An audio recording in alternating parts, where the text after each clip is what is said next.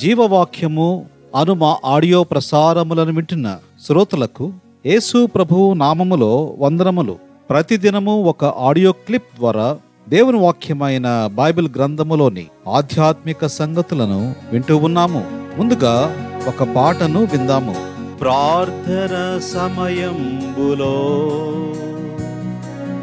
దేవా చెవియోగుము మాదు ప్రార్థన సమయంబులో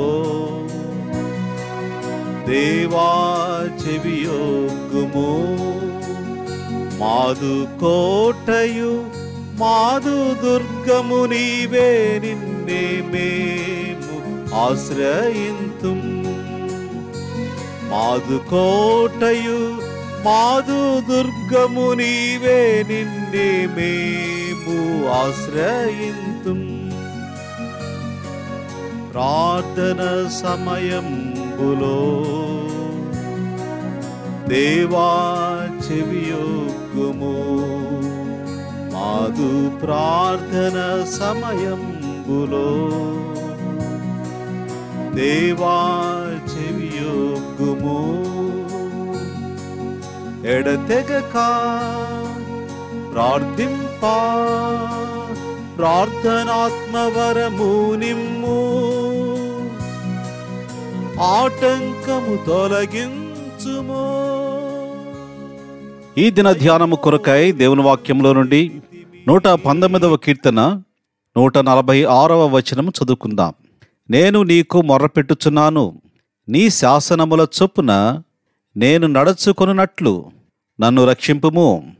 I cry out to you save me and I will keep your testimonies చదువబడిన ఈ భాగములో నుండి నేను నీకు మొరపెట్టుచున్నాను.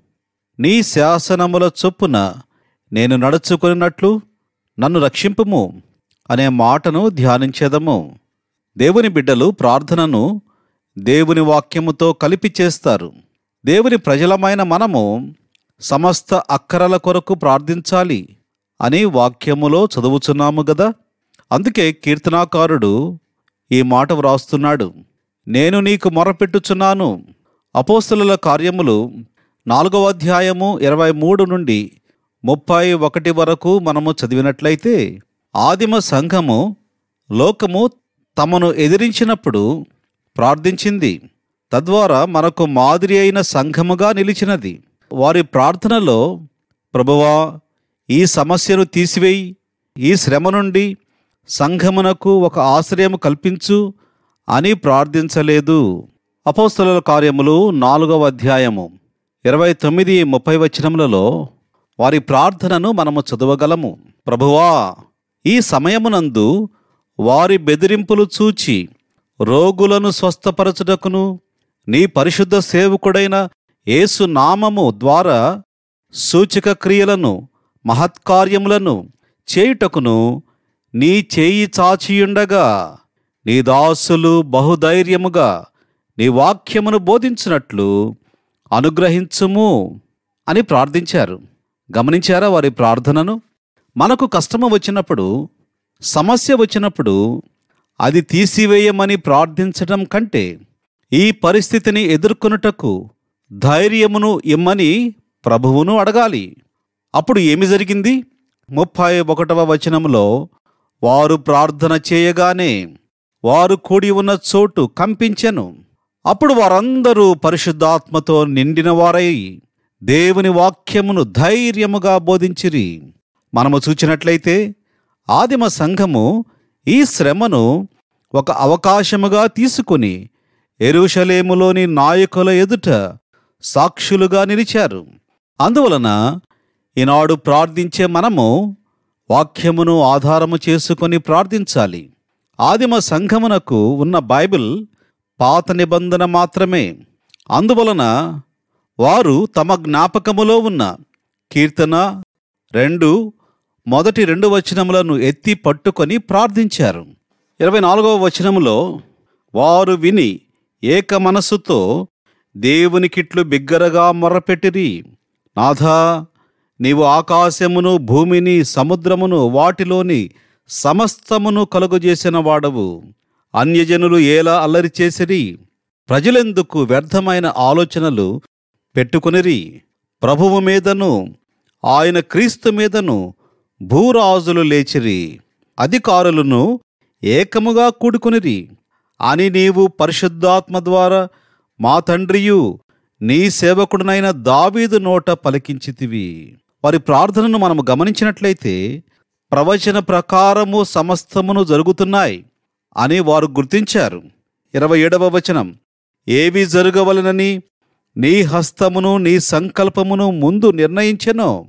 వాటినన్నిటినీ చేయుటకై నీవు అభిషేకించిన నీ పరిశుద్ధ సేవకుడైన యేసునకు విరోధముగా హేరోదును పొంతి పిలాతును అన్యజనులతోనూ ఇస్రాయేలు ప్రజలతోనూ ఈ పట్టణమందు నిజముగా కూడుకునిరి.